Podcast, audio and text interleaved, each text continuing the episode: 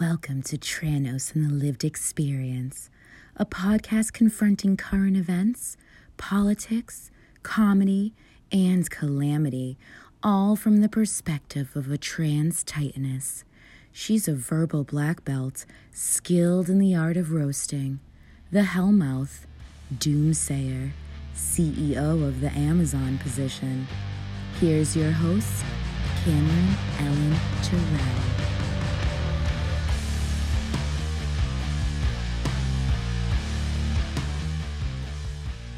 Welcome to Tranos and the Lived Experience. I'm your host, Cameron Eileen Maharet Jarrell, aka Tranos. Say it with your whole chest, or I will bed down your father old country way.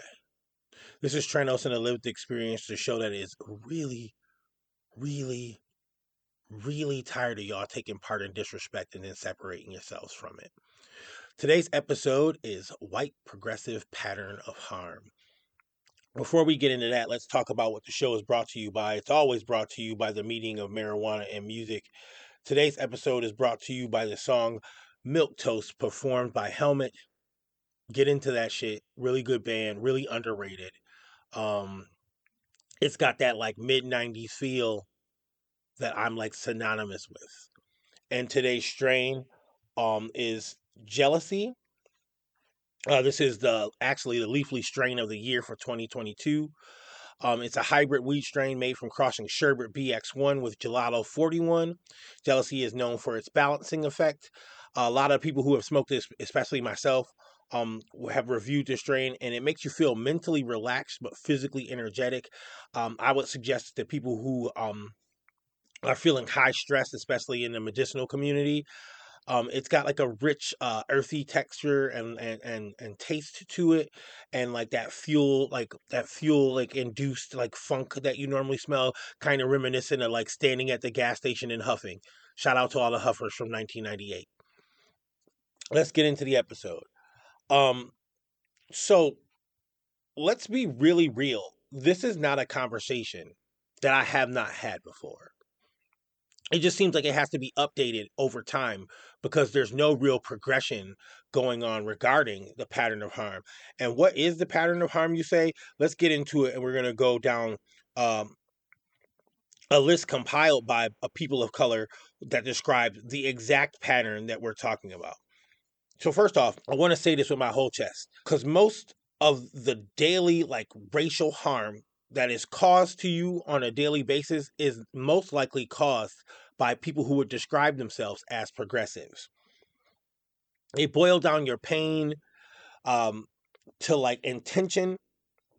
They'll do something cause you like harm, and then they immediately fall back on the it wasn't my intention to do that but there's no education afterwards. There's no like education from them. They demand it from you. Uh, that you'll have to deal with tears and all those other things. But I don't want to jump off subject yet. Let's talk about the list in its entirety, and then we'll break everything down. Downplaying white advantage. Progressives have this uncanny thing of seeing and knowing what white privilege is, but still boiling it down and and and, and taking it for granted that they still benefit from advantage that they still have this privilege, even though they mildly acknowledge it. Romanticizing Black, Indigenous, and other people of color. And we'll get into that in a second. We're going to go down uh, each one of these. Um, pretending white segregation just happened. Like there's no part that white people played in segregation happening expecting BIPOC people to teach them about racism. Their fear of carefulness. They use carefulness as a crutch to learning. They also use it as a crutch to saying what's on their mind. Air quotes, I'm throwing air quotes, to saying what's on their mind when they're in those moments where they are most likely um, invoking their white privilege and, and internal racism. Feeling immobilized by shame. Often they sit back and they think about what they've done over the year and how other people might see them because the fear is not of being racist, it's of being seen as racist. And uh, most likely, uh, all of us have know what this is. I've spoke about this in past episodes. Fatigue. Allies have the ability to become fatigued during battle, uh, during the push, during the progression or the process forward. They get to take a break and we're supposed to just allow it because we're supposed to understand that they've been through a lot through the years like we haven't been through racism our entire fucking lives or transphobia our entire fucking lives. Declaring the battle over because of the minimal effort that they've put in.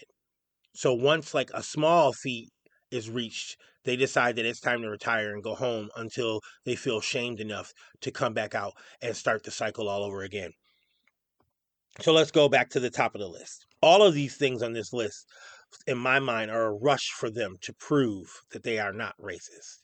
If you consistently have to prove that you are not racist, you're racist. If you have to prove that you're not transphobic constantly, it's because you're transphobic. A lot of, of people do the bare minimum. And once they get to that bare minimum, they're like, oh, well, I did this thing, so I can't possibly be racist. Tell me if you've heard this before from a progressive. I can't be racist. My children are black. I can't be transphobic. I have trans friends. I can't be homophobic. My best friend is queer. That's like proof. Those are props. That they use people as props to prove they are not racist. And it's a sudden rush. The moment someone confronts them about anything that they might have done that might have been offensive or something that they might have needed them like, hey, take, take a, a, a deeper look into what you just said and what you just did and, and do some investigating on where that came from. The minute you do that, even in the, the slightest tone, even in the, the most comforting tone, it's perceived as aggression towards them. And then they rush to prove to you that they are not any of the isms xenophobic, uh, misogynistic, racist, transphobic. Uh, they rush for those things, downplaying white advantage. Now we get it. You're an ally with a capital A. You're wearing your Letterman jacket every day. But we've spoken to you about white privilege. We've had long conversations about where it comes from and, and, and how it works in society. And there are still instances where you'll downplay it. So I had a friend that I spoke about last episode who's no longer my friend. Um, shout out to you um, once again. Go fuck yourself. I explained to them how it's not so easy to gain access to the city as they would think.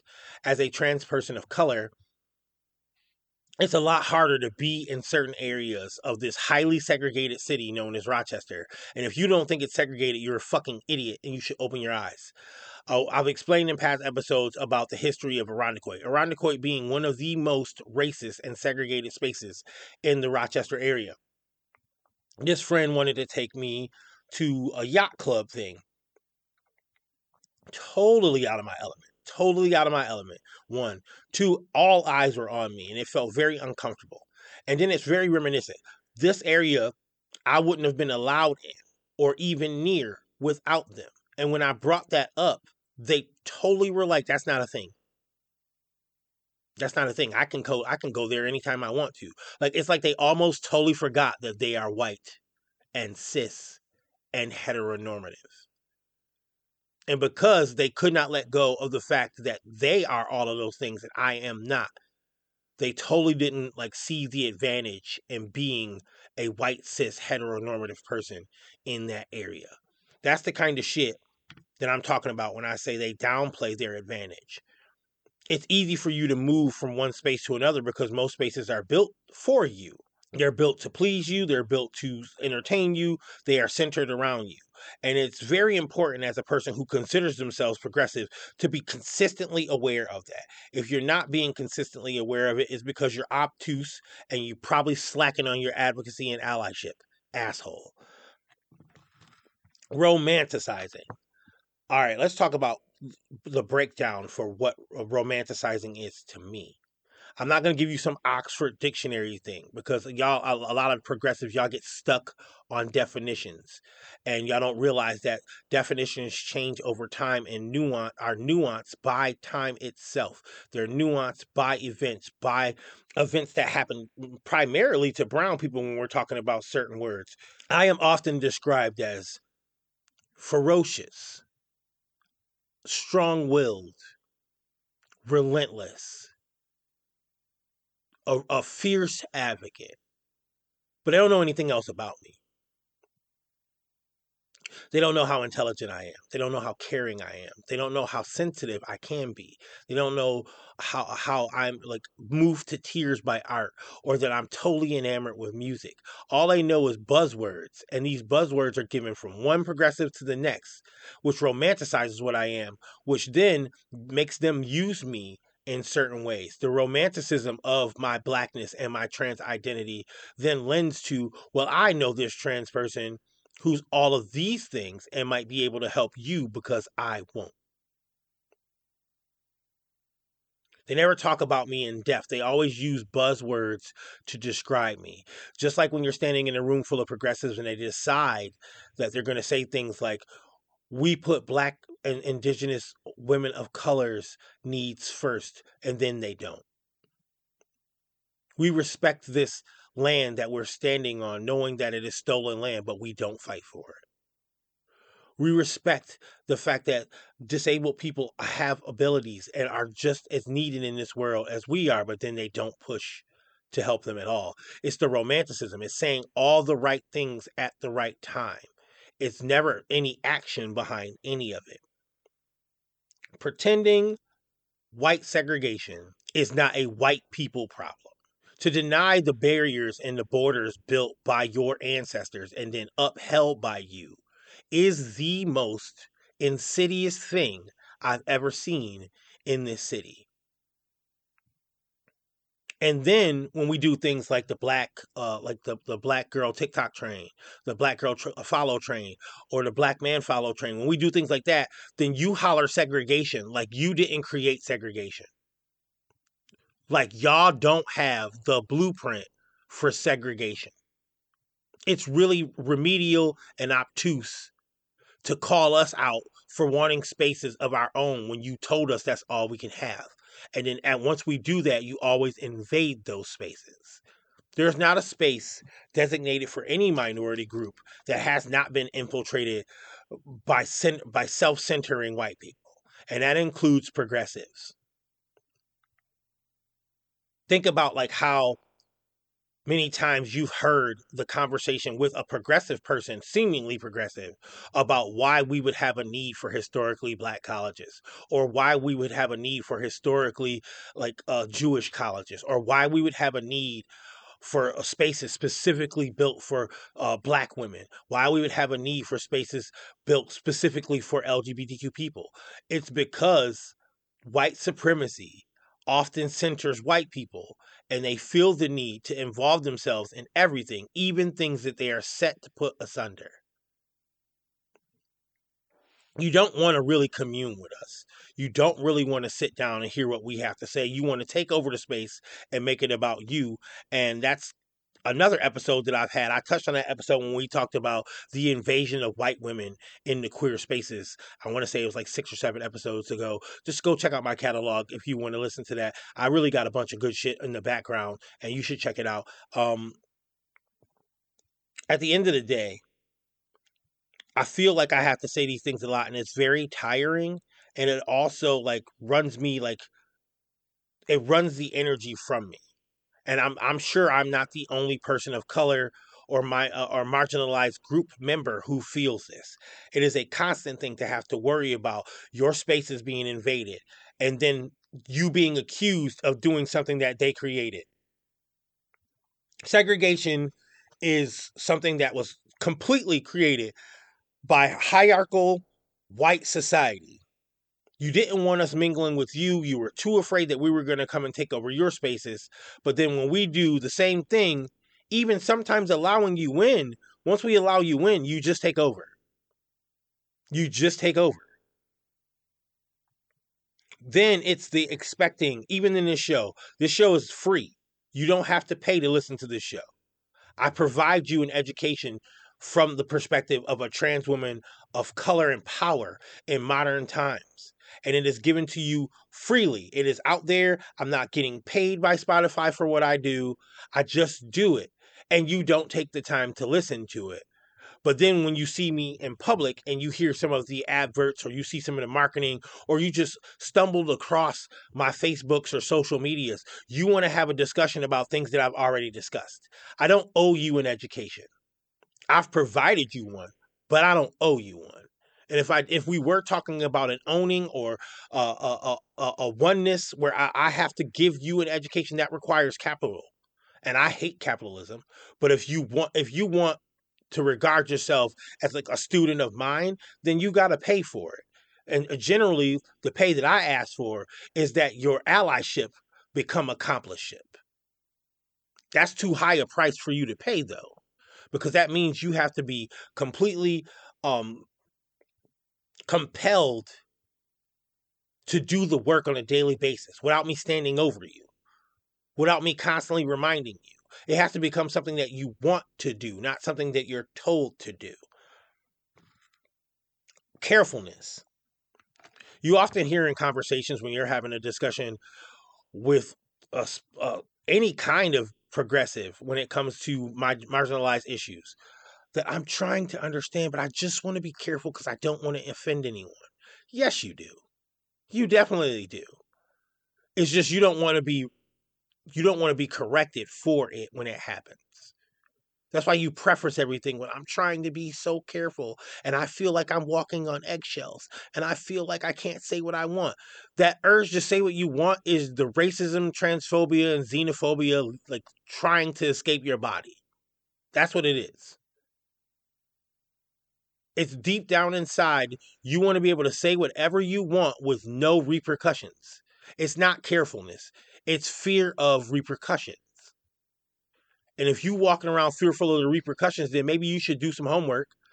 You should look inside and make sure that the things that you're saying come from a place of wanted education, come from a place of, of understanding. Because if you're going to spew some talking point that has been regurgitated for the last 50 fucking years, you're going to get fucking checked for it. There ain't no running around and ain't no sidestepping it. You feel immobilized by shame. Once you're corrected, you get to do things like all the stuff I did for you guys, and this is how I'm being treated. I just won't do it anymore. That's the whitest ally thing going right now. I worked with a group of people within my own uh, nonprofit, and I hope every last one of you are fucking listening to this. When we started Legion, there were 65 fucking people in the group. Mind you, Legion was started and aimed to help people of color and indigenous people within the Rochester city limits. Legion was immediately overrun by white progressive allies. Most of them were trans people. They were white trans people. And the moment any of them felt called out for anything that they might have said wrong or done wrong or stepped on someone's toes doing, they exited the group. They didn't they didn't better themselves. They didn't take the correction and, and, and use it. They didn't sit there and like sit, they didn't let it sit with them. They immediately were like, I'm taking the things that I was willing to do for this group and I'm taking them away. And then I see them walking around Rochester, New York, like ghosts. And when they see me, they want to explain why they had to leave. I don't want to fucking hear it. I don't care. I already know why you left. It's that whole white people get upset and take the ball and go home syndrome. That's what that is. Is that you felt shamed in, in into inaction. And now you want to explain that inaction to me like it's not totally predictable. As much as white progressives act like they're not a monolith, they are very predictable. If you're listening right now and you're a person of color, everything that I've said, you've seen before. Everything that I've said, you've predicted in another progressive before. You saw it coming before it happened. It makes it really, it makes us really weary when we're in spaces trying to build community and a singular white progressive shows up because you know that half the shit on this list is going to happen. You know it without a shadow of a doubt. As much as they want to treat us like a monolith, as much as they want one of us to speak for all of us, they literally project the exact same progression on this train of harm every time. If you think I'm lying, hit me up on my socials, which will be on top of uh, the description for this episode. Hit me up on my socials and tell me how.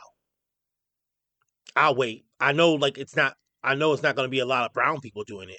I know specifically that my my inbox is going to be flooded by progressives who feel harmed because I called them out. Good. Good. Good. Now, do white progressives have allies in their bullshit games? Yes, they do. Yes, they do. Uh, often, problematic progressives are accompanied by coons, charlatans, Benedict Arnolds. They're often like aligned with problematic black progressives. And what they'll do is they'll reinforce the bullshit that they're saying. They'll reinforce the actions that they've made. They want us to coddle them. We have to speak nicely to them. We have to do all these weird things for them. I, I brought that up to say that they don't do this thing alone. And for you progressive uh, people of color that are helping them do it, you are also on notice. Everyone sees you and you are just as predictable as they are. In your pursuit for clout, in your pursuit uh, for social um, advantage, you to move up the ladder, you would besmirch your own kind and invalidate their issues with white progressives to bolster some kind of social capital for yourself. And we all fucking see you, Chicken George. We all see you. All right. Let's talk about fatigue. Now, I explained because this episode is going to be way shorter than the normal episode because I don't have a lot of energy to give to repeating myself let's talk about fatigue. I spoke about ally fatigue in one of my inaugural episodes, so you'll have to go back in the catalog to search for that. But ally fatigue is not a real thing. It's a perspective. It's one of the ways that progressives take advantage of not seeing their own advantage. It is a privilege to think that in the middle of a fight, you can scream timeout and then go home. No, no mi- minority group, no marginalized person has the luxury to be like, oh, well, we got that one L in the middle of this battle. I'm really tired. M- my cat's sick. I gotta go home. We don't get to rejuvenate ourselves through sabbatical. We don't have that luxury. We just don't. And while that's setting in, give me just one second. I'm gonna hit my joint because I am really tired of talking about this shit, to be totally honest with you. I'm super tired of talking about it. Today we're going to be smoking a joint. We're going to hit a little bit of that jealousy. You want it to sink in with people. You really do. But then your your your your commentary is turned into aggression. And I, I've had that discussion as well. Me saying these things to you on this microphone right now are going to get me accused of aggression. But I'm not the one who's going to send death threats. I'm not the one that's going to tell people that I should be silenced. I'm not the one who's going to make like vitriol comments about how I look or how I present. I'm not the one that's going to call me blackie or nigger. I'm not the one who's going to do those things to anyone else. Those things are going to happen to me.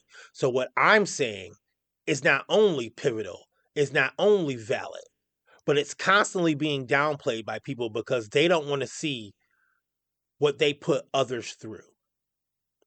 And normally, the death threats, the dis, the, the dysphoric comments about my the way I look, the sound of my voice, people making threats about uh, doxing my home, normally that would scare the shit out of someone else. Not me. There's nothing on this planet that you plan on doing that hasn't happened to me already or isn't something that I've wished for over time. Let that sink in. I'm going to hit my joint.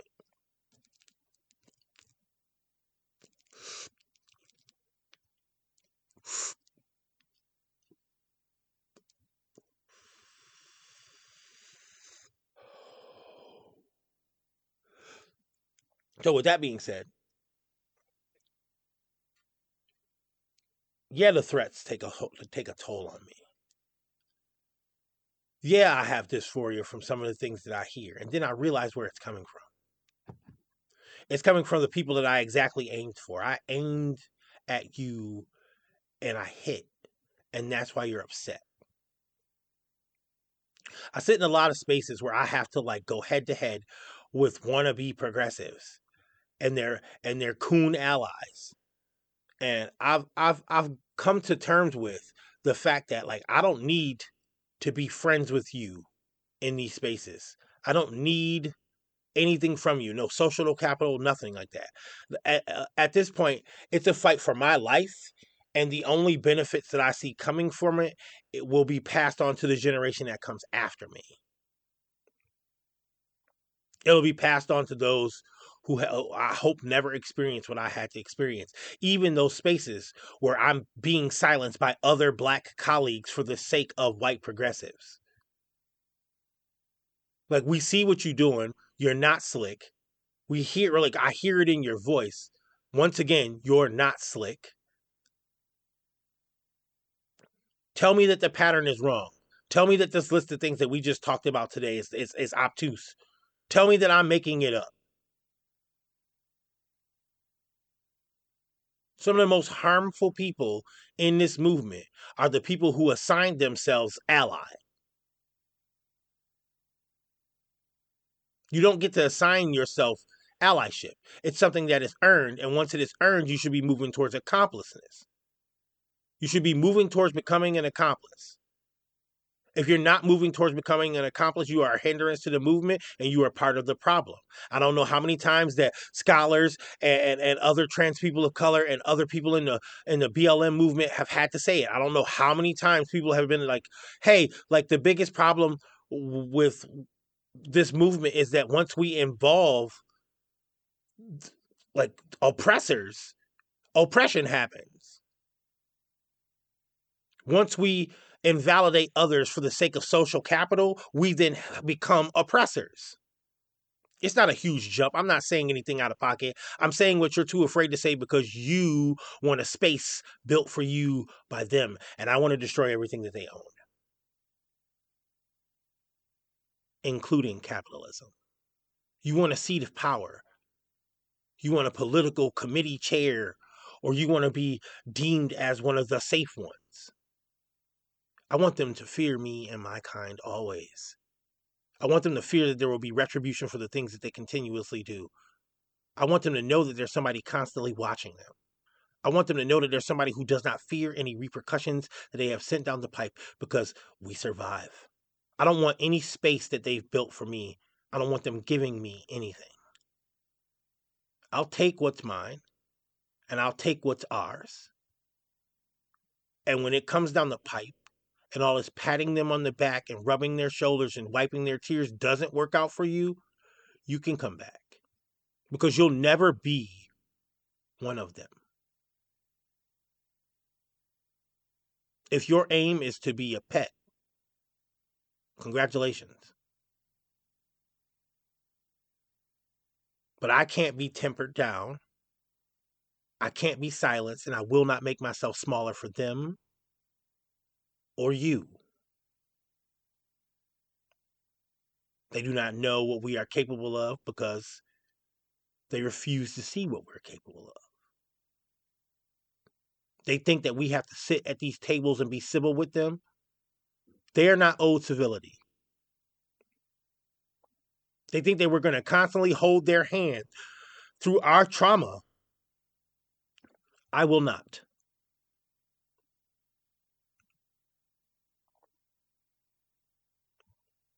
For any colleague of mine, for any colleague of yours that's doing that kind of shit for them to, to you, it's time for you to stand up. Play them this episode. Suggest it to them.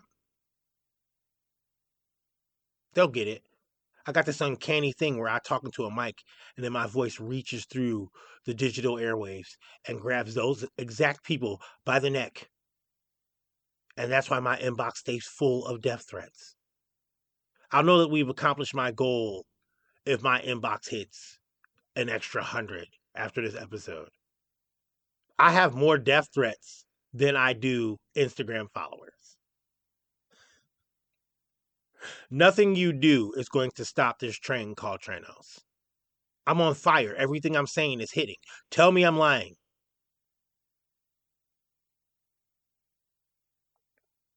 So you go home and you listen to this and you listen to it over and over and over again and tell me that you don't start seeing the pattern around you. And with that being said, goofy. My name is Cameron Elin Maharet Jarrell, aka Tranos. And I don't dance, Carlton. This is Tranos in the Lived Experience, the show that sees the Matrix. Fuck out of here.